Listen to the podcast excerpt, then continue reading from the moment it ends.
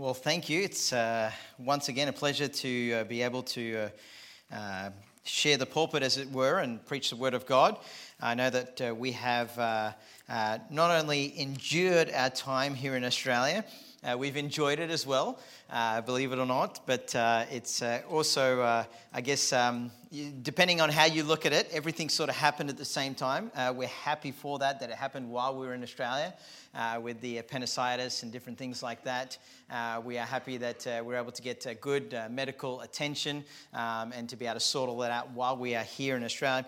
It also uh, makes us ponder and think that you know it doesn't you don't have to be on the mission field to get sick.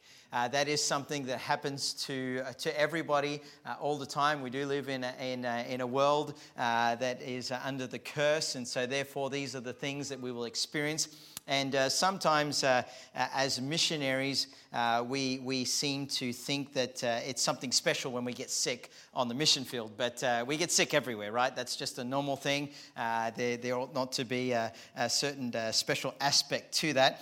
but it's. Um, it's uh, been a, a, a, bit of a, a, good time for us as a family. We've enjoyed uh, being a part of your church, uh, being a part of uh, the school. Uh, i know all sorts of kids' names that I've never met before. Uh, and every now and then one comes up to me, introduces, and I'm like, oh, okay, that's who you are. And, you know, sort of tick the box. Now I know.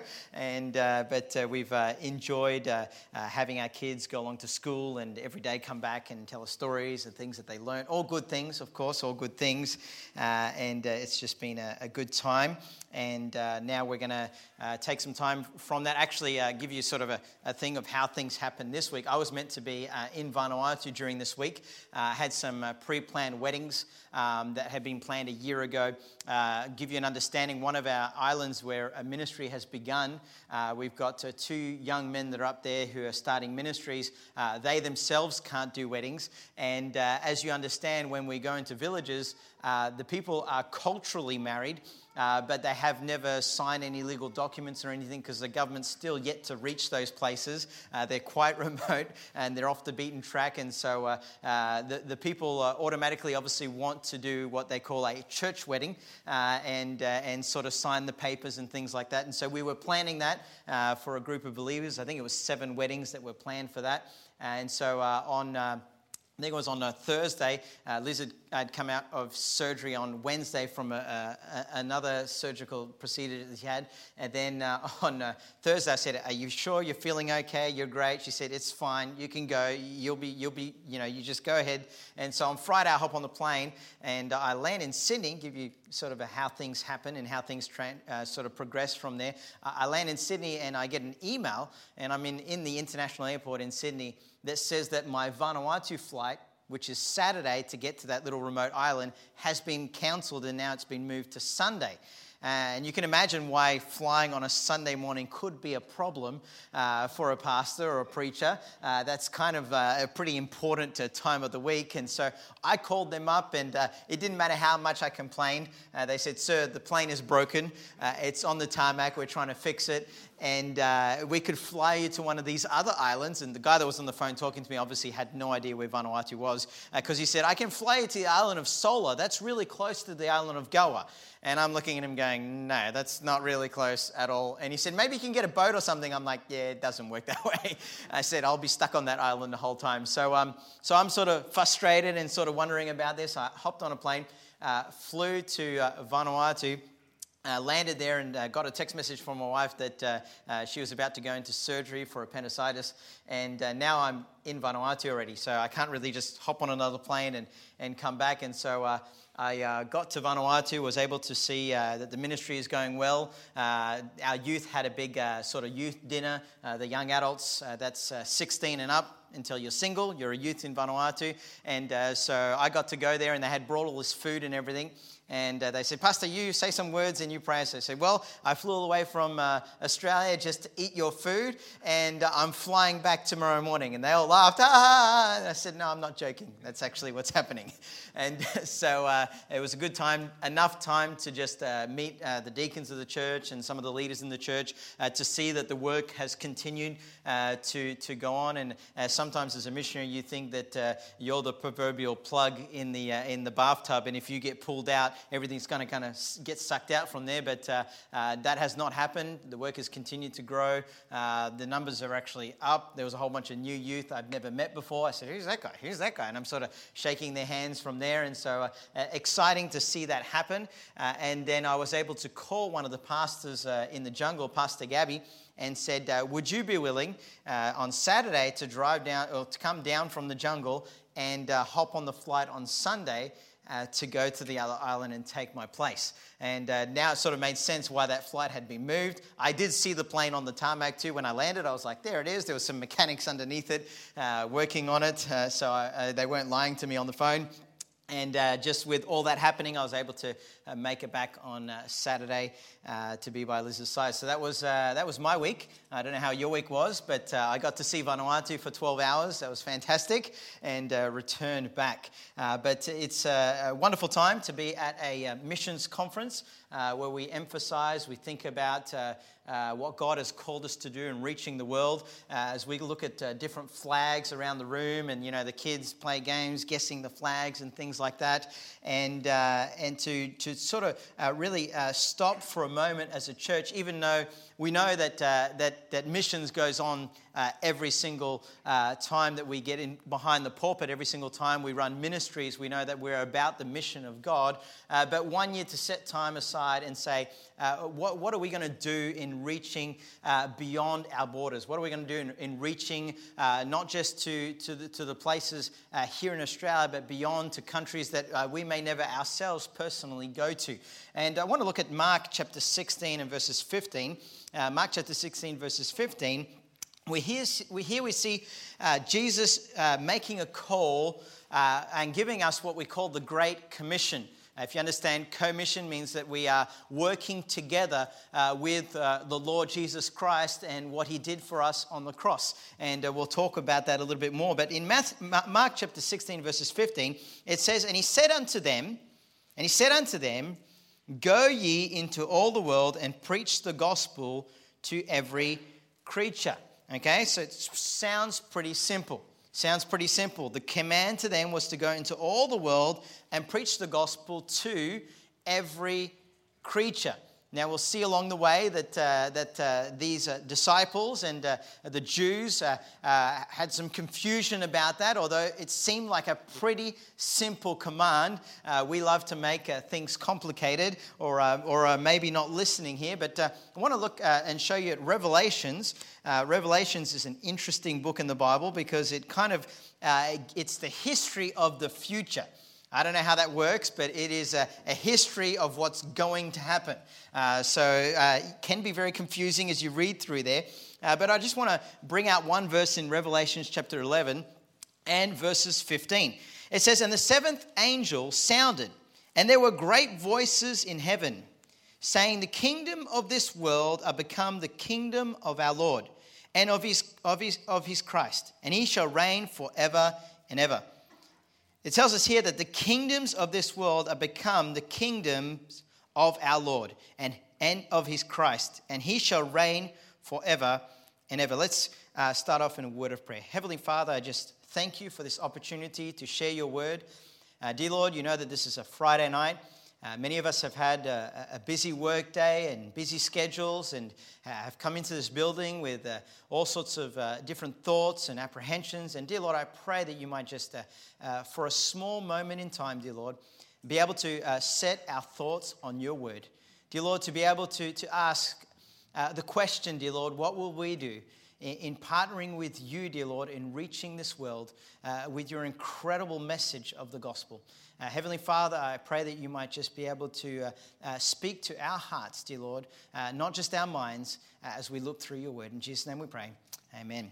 So, something incredible takes place between Mark chapter 16 uh, and verses 15 and Revelation chapter 11, uh, verses 15, which is talking about the future.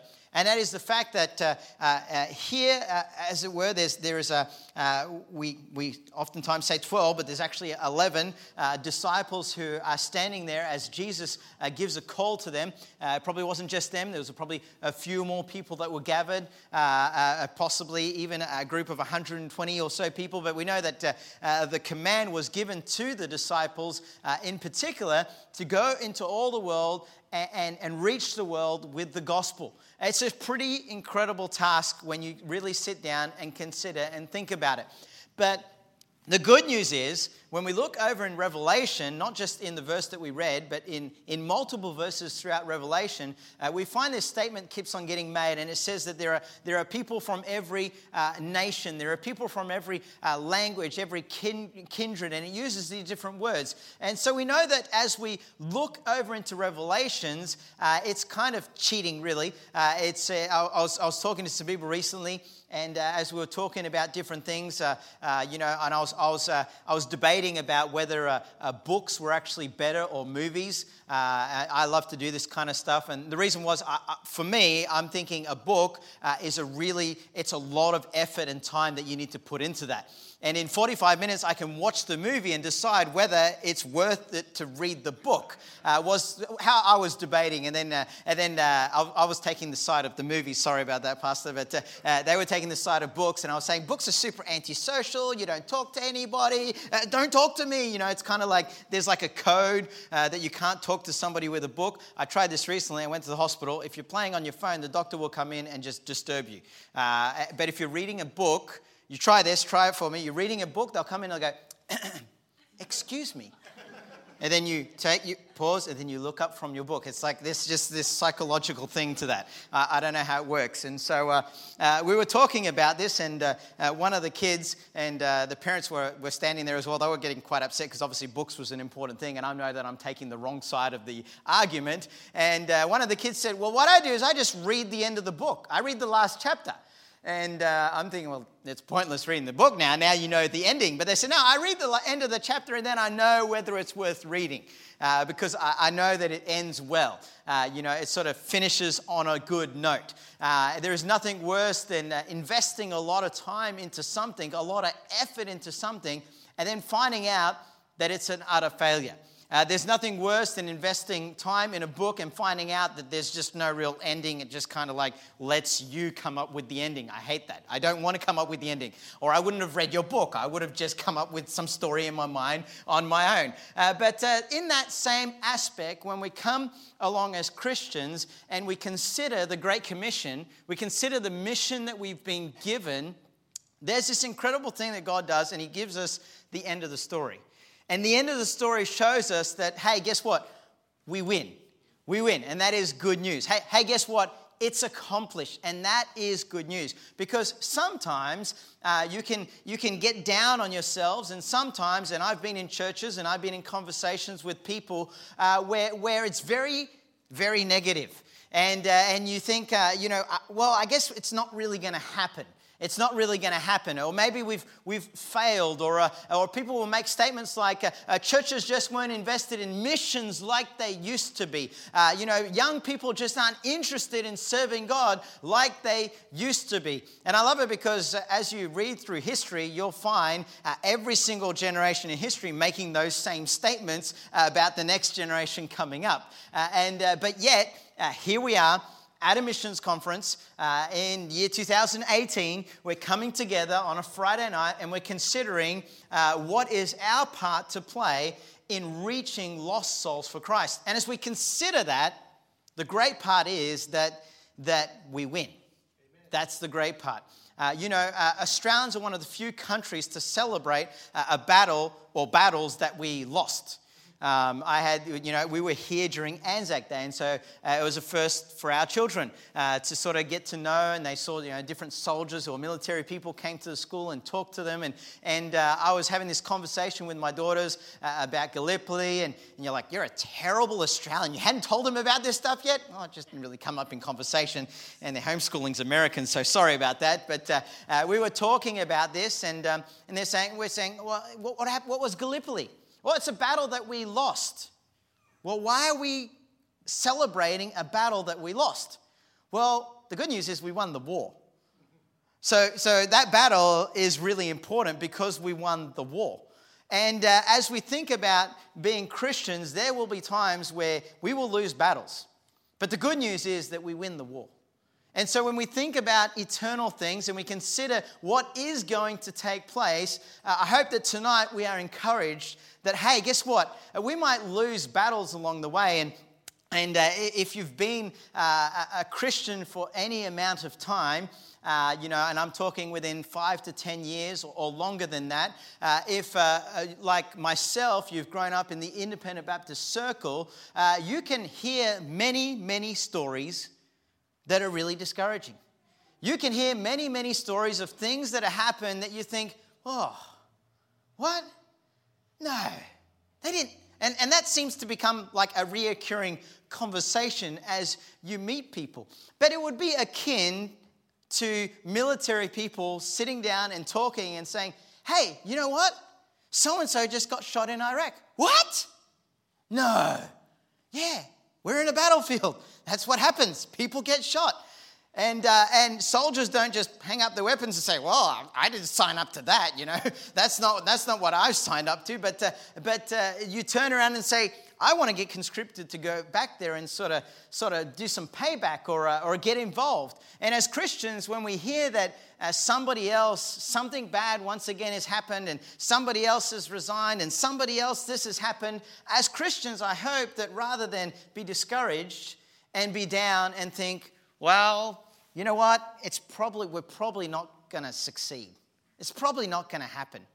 Instead of being that way, we ought to be encouraged and realize hey, it is a battlefield, and uh, let's load up. Let's, uh, the Bible tells us, let's consider ourselves, first of all, when those things and situations happen, uh, let's consider ourselves that, that we don't fall as well, and, uh, and let's load up and let's take the battle, as it were, to the enemy.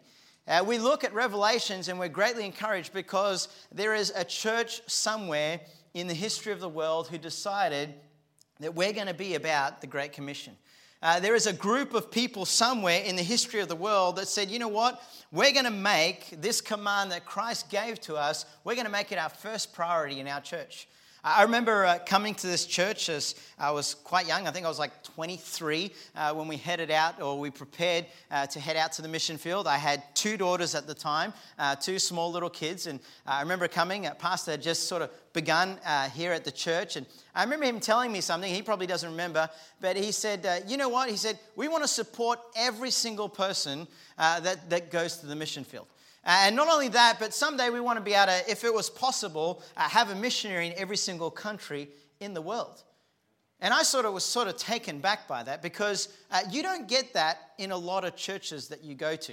Uh, I would get all sorts of different reactions from people, as I would call them. Uh, you see, I had grown up as a missionary kid, so I kind of knew like all the pastors all over Australia because I'd been in their houses or been at their youth camps or been at some event, big meetings. And so, uh, uh unfortunately, uh, I'm not very smart, and I just assumed that everybody would be my friends because we all shook hands and smiled at each other. And I quickly learned, as I did several phone calls, that that was not the case. Uh, that there were lines drawn in the sand. I thought the lines drawn in the sand was us and them, the enemy, but there was then lines again, once again, put in the sand. And I had to very quickly learn this. Uh, but I can tell you that when you come to a church where you find a pastor that has a vision for missions, it, it's, it's a real relief for a missionary to go, well, so you, you don't want me to send all, you, you know, you don't want me to answer some questionnaires, you don't want me to do all these different things. No, no, no, we just, you're going to go and preach the gospel, right? Yes, that's correct. Okay, we want to get behind you because uh, that's what we've been called to do. Uh, let me tell you what it's going to take uh, for, for, for, for, for the world to be reached with the gospel. It's going to take three things. You know, Australia has played a, a vital role, I believe, in reaching the world with the gospel.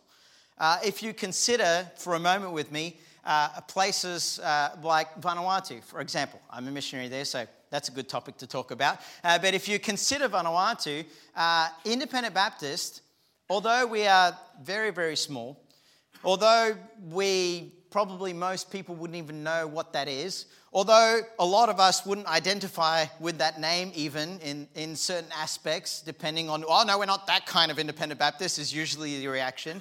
uh, you know that uh, our small, very inconsiderate group, as it were, uh, because of these group of churches, uh, we were some of the first people in the world to reach some of the villages in Vanuatu.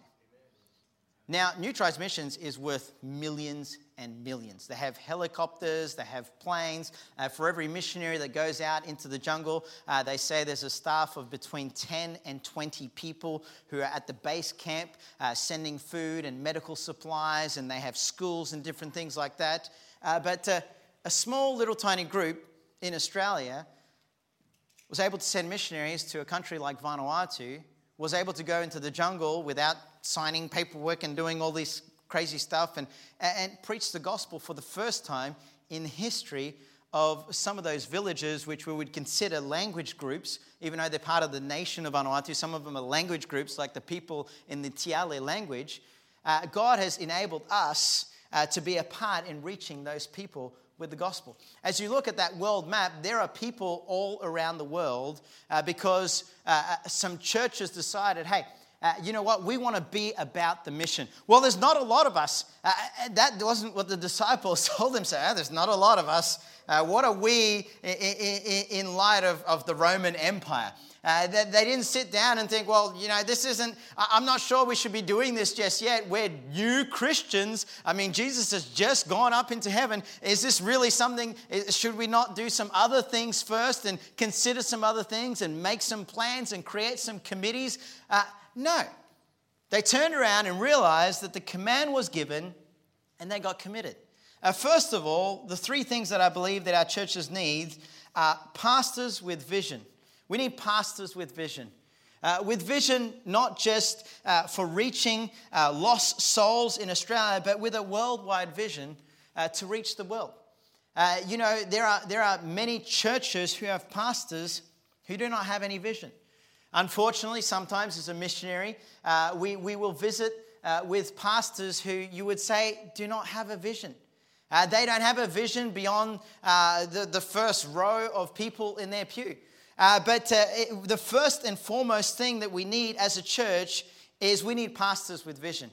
your pastor has been talking to you about, about praying for an hour praying for an hour. And uh, as you consider that thought, uh, I hope my, my plead with you is that you would pray for your pastor that he would have vision. Uh, you know, sometimes uh, people will make comments like, Oh, that pastor, have you heard what they're planning on doing? They want to build this ginormous thing. You get to hear all this as you travel, right? They're going to build this ginormous thing, and there's like only like a small group of people. And I'm thinking in my mind, wow, that's pretty exciting. that's pretty exciting uh, because they've got a vision for what could become. They've got a vision for the future. Uh, uh, and uh, we know the Bible talks a lot about vision, and we need pastors with vision. So we see this group of people in Mark, they're told to go into all the world. Let's have a look at them in Acts. I just want to show you uh, very quickly. We're going to jump through this. Uh, Acts chapter 1, verses 8. It tells us, But ye shall receive power after the Holy Ghost has come upon you. So a little bit more detailed. And ye shall be witnesses unto me both in Jerusalem, in Judea, and all Samaria, and unto the uttermost parts of the earth. And when he had spoken these things, while they beheld, he was taken up, and a cloud received him out of their sight. And while they looked steadfastly towards heaven as he went up, behold, two men stood by them in white apparel. So think with me for a second. They've come to a mountain. Jesus called them there. They come there to meet him, and, and uh, usually they were told pretty important things on mountaintops, and a lot of things happen on mountaintops. Uh, mountaintops takes a bit of effort to get to. Uh, I know people are like, "Oh, I love mountaintops." I'm like, "I hate mountaintops." They're like, "Why do you hate mountaintops?" It's it's hard work to get up there, and then you get up there for a few seconds, and you got to go back down, uh, back into the valley, and back to back to slogging through the jungle again. Uh, but here they are on top of the mountain, and and Jesus gives this last command to them, and uh, it's pretty simple. It's pretty straightforward. And there's not a whole lot of details. Uh, it's very simple, it's very straightforward. And then he ascends up into heaven. And with, think with me for a second. Here they all are just, just looking awkwardly up into heaven. And out of nowhere, these two people appear. That's what the Bible tells us. These two people appear and uh, they turn around and say, Ye men of Galilee, Why stand ye gazing up into heaven? Um, did you not just see what happened? uh, why stand you gazing up into heaven? A man just ascended up into heaven, uh, the Lord Jesus Christ. The guy we've been following for, you know, roughly three years has now just gone and we're just kind of standing here waiting for him to come back down. uh, because uh, the plan is for him to set up his kingdom, and uh, we're going to be the guys sitting beside him and ruling. Uh, did you not pick up the details of what we were told? That's probably what some of them are thinking right then. Like, why is, why is, he, why is he going up? Why is he going up? you know, Thomas, ask him, where, where is he going? we don't know where he's going. What, what's happening? The angels appear and say, Why stand you gazing? Obviously, it's not a, a question that needs an answer. I think that's called a rhetorical question. Says, This same Jesus was just taken up from you unto heaven shall so come in like manner as ye have seen him go in heaven. Okay, so the same way he's gone up, he's going to come back down. But in between those two events, you were told to do something. And that was to go into all the world, preach the gospel everywhere, every place, in the whole world. You know, we can have pastors who have a vision for many things, but not the world. Uh, you can meet pastors who have uh, all sorts of great plans that do not include reaching the world with the gospel. The angel said, the same way he's gone up, he's going to come back down. But in the meantime, he's told you to do something. He's told you to get busy. So, uh, the church of Jerusalem starts to grow. Exciting things are happening. They're reaching more and more Jews, bigger, bigger church. It sort of happens. You go all the way over to Acts chapter 8, verses 1. Just coincidental that Acts 1 8, Acts 8 1 kind of falls in place, but that's not my message. And uh, Saul was consenting unto death, and at the same time, there was a great persecution against the church which was at Jerusalem. And they were all scattered abroad throughout the region of Judea, Samaria, except the apostles. So God had to allow persecution to come into the church to scatter people. Wouldn't it be a sad state if one day we stand, we find ourselves standing in front of God and we say, we, we could just never get the numbers that we wanted? Mm-hmm. I kept scattering you. I kept scattering you because you weren't doing what I told you to do. I, I couldn't allow this to continue because, because uh, the Great Commission wasn't being fulfilled. Uh, exciting things were taking place as this church grew, but something happened. They stayed in Jerusalem. They stayed in Jerusalem and they're reaching more and more Jews, and that was exciting. And God had, allowed, uh, had to allow persecution to take place. And as people spread out, I love this because these were normal people. The people that spread out were just normal people in the church. And uh, here's, here's where we make a statement uh, oftentimes that, uh, you know, we are all uh, missionaries. And I'd like to sort of clarify that. We are all on a mission. Uh, we're not all being sent by the church to go to a foreign country, but, but we are all on a mission. Uh, and so, as God uh, takes us wherever we go, hopefully our prayer is that God, as God leads us to places, we will be preaching the gospel wherever we get taken to uh, wherever that be in the workplace, wherever uh, you, you, are placed, that you would take the gospel with you as you go there. And so these people who were spread out because of persecution, rather than getting discouraged and disgruntled and upset. And every time you meet them, they just talk about what went on in Jerusalem and uh, how things happened. And oh man, it was a, it was there was this and there was that. And and no, the people went about and they spread the message of the Lord Jesus Christ. They, they understood that this message was not just for leadership, but this message was for each individual to be a part of spreading. And so we have a look over in Acts chapter 11 and verses 19. Now they which were scattered abroad, okay, so you know the group, they were scattered over there in Acts 1 8. Now that they were scattered abroad upon the persecution that arose about Stephen, traveled as far as Phoenice and Cyprus and Antioch. What did they do?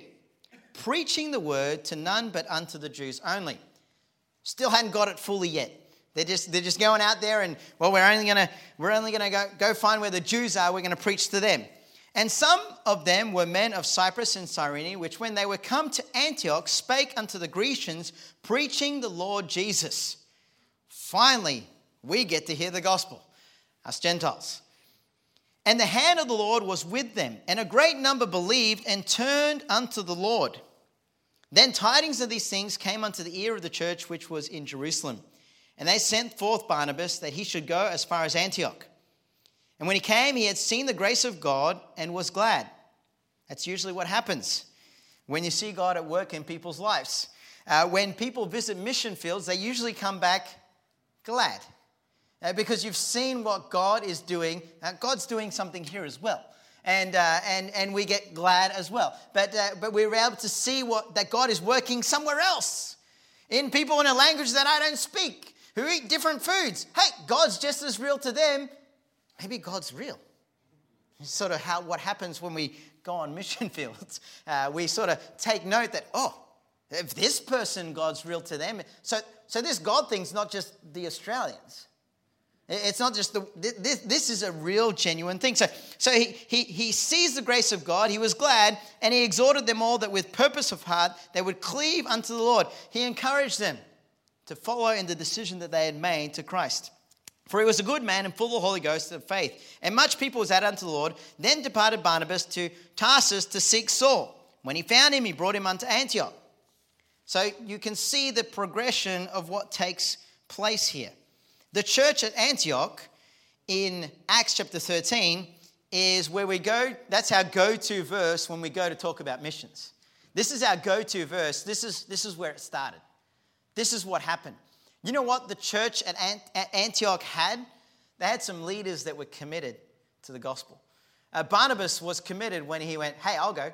Uh, hey, send me. I'll, I'll, go up there. I'll find out what's going on uh, with these new believers who aren't Jews. Uh, I'll go up there and see what's happening. And then, as things were happening, he thought, man, I, I, I need help. And the one guy I can think of is this, this Saul character. I mean, these guys don't really know him. I mean, he persecuted the Jews, uh, so everyone's got a problem with him. But, but these guys won't. And he, and he goes and, and, and brings uh, Paul, and there they find themselves now leading this church. And here we see in Acts chapter 13 that God said, that he was going to call these two, and as they ministered to the Lord and fasted, it's usually a pretty good place to find a missionary ministering to the Lord. Uh, sometimes I've met people who say, uh, I believe God's called me to be a missionary. And you're like, oh, really? Because you haven't done anything here ever. No, no, uh, they were ministering unto the Lord and fasted. And the Holy Ghost said, Separate me, Barnabas and Saul, for the work whereunto I have called them. Well, hang on a second. These are the guys that came here to help us. We're going to release them now? No, no, let's send somebody else. I, I, I find it an incredible opportunity to preach in this church uh, because we have a pastor, we have a missionary. And, uh, and when the pastor became a missionary, uh, there were a lot of people that were thinking, is he really connected to God here? Really? I mean, Come on, like let's send somebody else to that country. You know, let, us not send let's not send pastor. Let, us send somebody else. God probably called a few other people before he got to pastor. It's possibly happened. People said, "No, no, I'm going to stick around here. Things are pretty good." But uh, but here we have a church in Antioch, and God's calling the guys who came and helped everything establish, and He's saying, "Now I, I want to take you guys." You know, wouldn't it be a good thing if we sent our best to the mission field? That's a, that's, a, that's a pretty good thing. That's a pretty good thing to take place. See, we need leaders and pastors who are committed to the work of God. You know, one of the saddest things is, uh, and I know there's, there's a lot of uh, people around the world who, who um, maybe aren't honest in, in what they're doing in regards to missions, but, but, but let me tell you, our pastors in Vanuatu could be doing a whole bunch of other things. It's not a financial gain to, to be a missionary. Uh, it's not a financial gain to, to be a pastor and, and shepherd God's flock. Uh, we need pastors who are not in the ministry for the applause and the approval of people. If that was the case, there'd probably be a lot more people here. If pastor was in the business about receiving the approval of people, uh, this church would look a very different from what it looks right now. But we need pastors who are committed to the approval of God. Who are committed to the approval of God. 2 Timothy chapter 2 verses 10 as the apostle Paul spoke he said I will endure all things. We need pastors who are willing to endure all things. We need pastors who will live for what Jesus died for. We need pastors who are not concerned about their flyer mile points and credit points and, and things like that, but we need pastors who are concerned about souls of the lost. We don't need pastors who are distracted and divided, but we need pastors who are committed to reaching the world with the light of the gospel of the Lord Jesus Christ. I remember once I, I went to a church and this pastor was into conspiracy theories. That's always a fun one because you're the missionary, so you've got to like play along, like, ah, okay. And, uh, uh, you know, Pastor, you're, you're a bit older than me, so you probably, you're just like, that's dumb, stop talking to me. But, uh, but I, I was in that position where I was younger, so I had to, like, oh, okay, yes. Did you know man didn't go to the moon? Oh, we didn't go to the moon. I, I, don't, I don't know conspiracy theories. I don't know what that stuff is. And uh, he was just telling me about one conspiracy theory after another conspiracy theory. And it was like, it was very difficult to, to sort of sit through that and uh, experience that. But as he was telling me all this stuff, I was like, uh, isn't, isn't like Satan like doing stuff around the world right now and, and his demons? Isn't that, isn't that what's happening? Yeah, yeah, yeah, but let me tell you about this. But shouldn't, shouldn't you not be surprised uh, that that guy's connected with that, with that, with maybe uh, connected with that, with that, with that? Should, should you not be surprised when you go, well, yeah, Satan's, Satan's running amok here in this world? Uh, and uh, and uh, people would tell me about these conspiracies, and, and I would think, well, uh, isn't it supposed to be that Christ died for the world and that we have a mission to accomplish? And not be concerned about what this guy's doing and this guy's doing and, and this guy over here. Uh, Good Shepherd Baptist Church, your concern ought to be about what Good Shepherd Baptist Church is doing to reach the world. As missionaries, we find ourselves in a position where, where sometimes we almost, it's almost like uh, uh, the churches are the shareholders and uh, we're running the big organization and we've got to consider the shareholders. Uh, what will they think if we do this or if we do this or if we do this? And I remember spending some time with pastors who would, would have the same thought. Well, we would do this, but uh, we're just concerned what the guys down the road are going to think. Well, eh, I, I, I don't know about you guys, but last time I checked, we call ourselves independent. Uh, I remember someone wrote a letter uh, to me once and they said, Are you an independent Baptist or are you a Baptist church that's independent? And I didn't know how to reply to the question. I was like, I was like, my brain is exploding right now. I don't know what he means. Uh, you know, independent, it's pretty simple. Uh, we stand alone. Good Shepherd Baptist Church, it's, it's your mission to reach the world. But sometimes we can be looking outwardly. Well, who, who else is going to accomplish this? Uh, come on, some of the other guys have have got to get on board. Well, imagine if, with me for a second, if the only gospel preaching church in all of Australia was this church. Wow, that's heavy. It's supposed to be.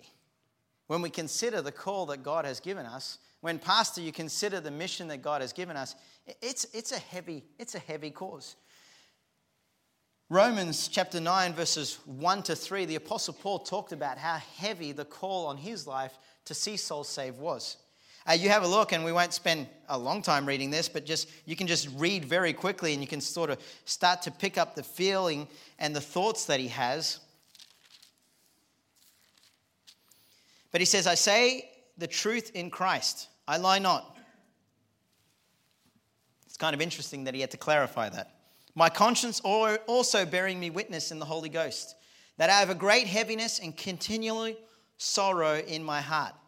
For I could wish that myself were accursed for Christ for my brethren, my kinsmen according to the flesh. What an incredible thing to say. I, I sometimes will read things like this and think, man, I, I don't know if I have that kind of burden for souls. I don't know if that's a statement that I would make about some people in the jungle somewhere. Uh, as, we, as we think about what the Apostle Paul and the statements that he made, and we think, why was the world transformed when the Apostle Paul stepped into ministry? Because he had a heart, an incredible heart, an incredible burden for those who were lost. I remember one of my pastors in Vanuatu who um, had had appendix, and it took him too long to get from the jungle to town, and the appendix had burst, and and uh, he was very close to death. They, they actually had an open wound um, so that everything was seeping out because they don't have the procedures like we do here in Australia to clean everything up and that. And it was touch and go. And he was on his bed and he, he looked quite concerned. Um, you know, you just pick that up when you visit someone that something's on their mind and, and uh, that some, something's not right. Uh, it's always one of those interesting things when you're at the hospital and someone visits you and they're like, How are you doing? It's like, uh, anyway, I think we get that from the English. Apparently, uh, how do you do is not a question. You're supposed to respond with, How do you do? I don't know, that's a royalty for you. But he was sitting on the bed, suffering in pain. And one of the pastors sitting beside him said, Pastor Sylvain, you, you, look, you look concerned. You look worried. And he said, Oh, I, I'm just concerned that if I die, who's going to keep the ministry going? I'm, I'm just concerned that if I die right now, who's going to keep preaching the gospel in the jungle? You know, as, as, I, as I think about people like the Apostle Paul, people like Pastor Sylvain, and, and many other men around the world who have a, truly have a heart for the lost, my prayer is, God, give me that heart. That on my deathbed, my concern will not be about anything else other than is the gospel going to be preached and reached to other people? The second thing we need is people's, we need, we need people with provision for the vision. You can have a great pastor with a great vision, but if he's got people that aren't getting on board with the vision that he has, it's going to amount to nothing. There, there is nothing more exciting than a pastor with vision and a church who says, uh, We're going to provide the provision to see that vision met. There's also nothing worse than finding a pastor who has a great vision and people are just not on board. People are not on board at all. We need people with provision for the vision. I was thinking about, I was watching these different shows on TV. Um, I, I, love watching shows about building houses and people purchasing houses and selling houses. And I find that interesting. And uh, one of the most interesting things I found was, was the, the great efforts people were willing to go to build a building. I mean, the amount of money people were willing to commit to to just get a building up. And I was just thinking about that. I was, and it's, you know, it's this very Australian show. I thought, hmm, I wonder if we put just a small amount of that effort into missions what would happen as we think about that? The gospel is free, but getting the lost to the lost is not free. Hope you understand that. The gospel is free, but getting to the lost is not free. Uh, uh, one trip into the jungle, if I can just sort of share my heart with you now, right now, cost me about $250. A trip to the jungle. Why? Fuel in the truck, food to feed ourselves so we get up into the village. We're not a burden on the people. Uh, on cost, if you've ever gone four wheel driving, it's not a cheap thing that people do. Uh, it's quite costly to replace bearings and things and that in the vehicle. And that's us on the field. Brother Paul just went to India. That's a cost. There's a, there's a cost incurred in reaching the lost with the Lord Jesus Christ. 1 Corinthians 16, verses 15, tells us about certain Christians that had addicted themselves to coffee. No, addicted themselves to gambling, addicted themselves to what? To the ministering of the saints. They addicted themselves to missions. There's been a few times in my life that I've been to a church where I've actually thought, these guys have a problem. and they're a little bit too addicted to this. I mean, they're, they're a bit, this is a bit too much. But I hope that we understand that, that we are either uh, blessed, called to be blessed, or we're called to be a blessing. Uh, we're, we're either called to be blessed or we're called to be a blessing. In our minds, uh, what, what is the answer to that question? Do you believe that you've been called of God to be blessed by God, or do you believe you've been called of God to be a blessing to others? In Galatians chapter 3, verses 29, it says, And if, if, you, be, if you be in Christ, then ye are Abraham, Abraham's seeds and heirs according to the promise. Salvation. We're blessed. For what? To bless others. Abraham was told that he would be a blessing to the many nations. He would be a blessing to the world. Uh, we've been called to be a blessing to the world. You know, I can tell you that when, when somebody in some country that you've never heard of before receives the gospel, you're a blessing to those people. 1 Timothy chapter 6, verses 18 tells us when, it, when it's talking about finances and why we ought to have it and what we ought to do with it. Um, it says that they could do good, that they be rich in good works, ready to distribute, willing to communicate. The Bible tells us that uh, it's okay to be rich in this world, but don't forget that the purpose is to be able to distribute, to be able to give, to be able to, to communicate that to other people.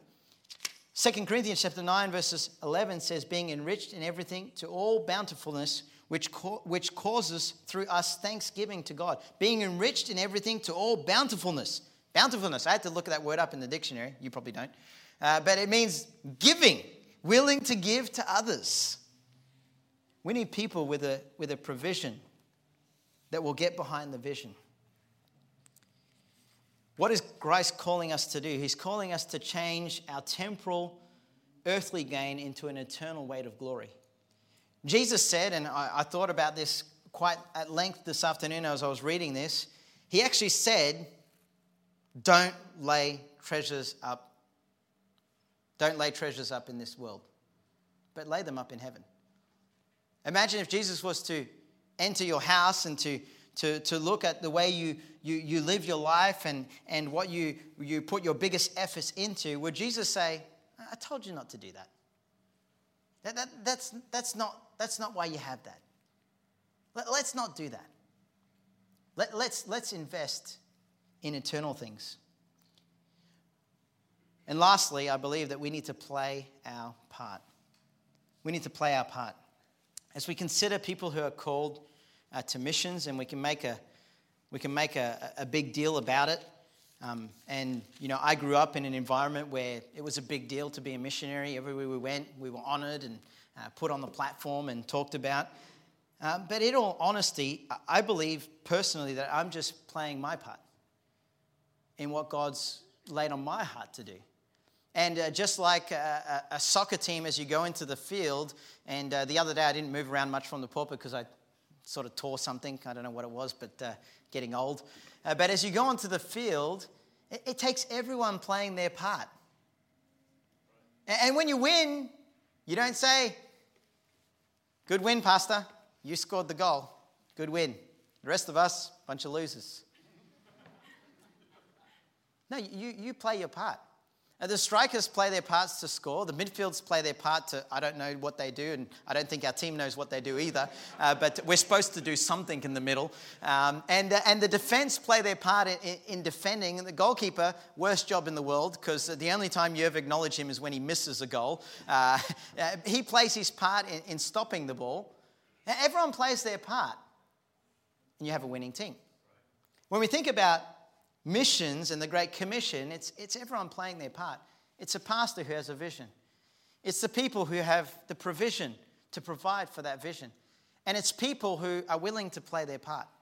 You might be the biggest giver in this church, but God might be telling you, hey, your part is not here, your part is to go.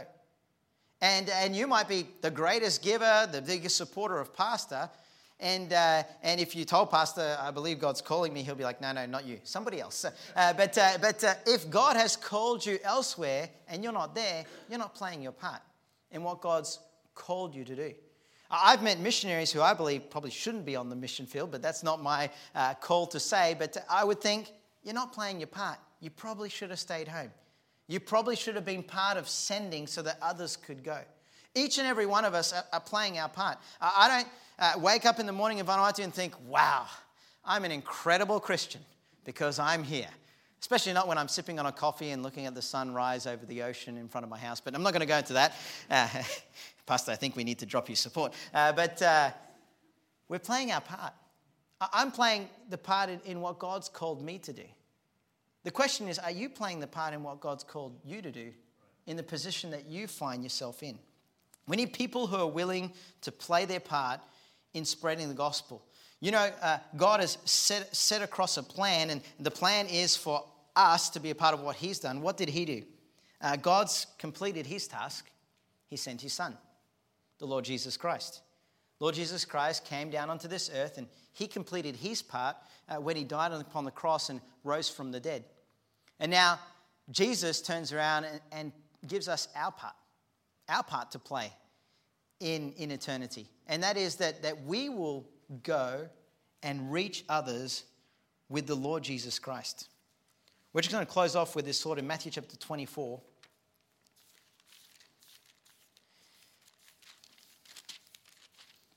Matthew chapter 24, verses 14. And this gospel of the kingdom shall be preached in all the world for a witness unto all nations, and then the end come. And then shall the end come. And this gospel shall be preached in all the world for a witness unto all nations, and then shall the end come. There's a lot of things we can be busy doing. And uh, having, I guess, grown up and and been in church, I'm now 34 for a long time, I've seen a, a, a lot of good things people get invested to. I've seen churches get involved in, in a lot of things that, that seemed really important at the time. But Jesus Christ has called us to one thing. That's what you're talking about this weekend the Great Commission. We can have the, the, the best worship team that we can have. We, we can have the best buildings uh, that money can buy. I mean, we can have the, the highest standard that, that any church has ever seen. I'm not sure if that's something we want, but uh, we, can, we can have all of these incredible things.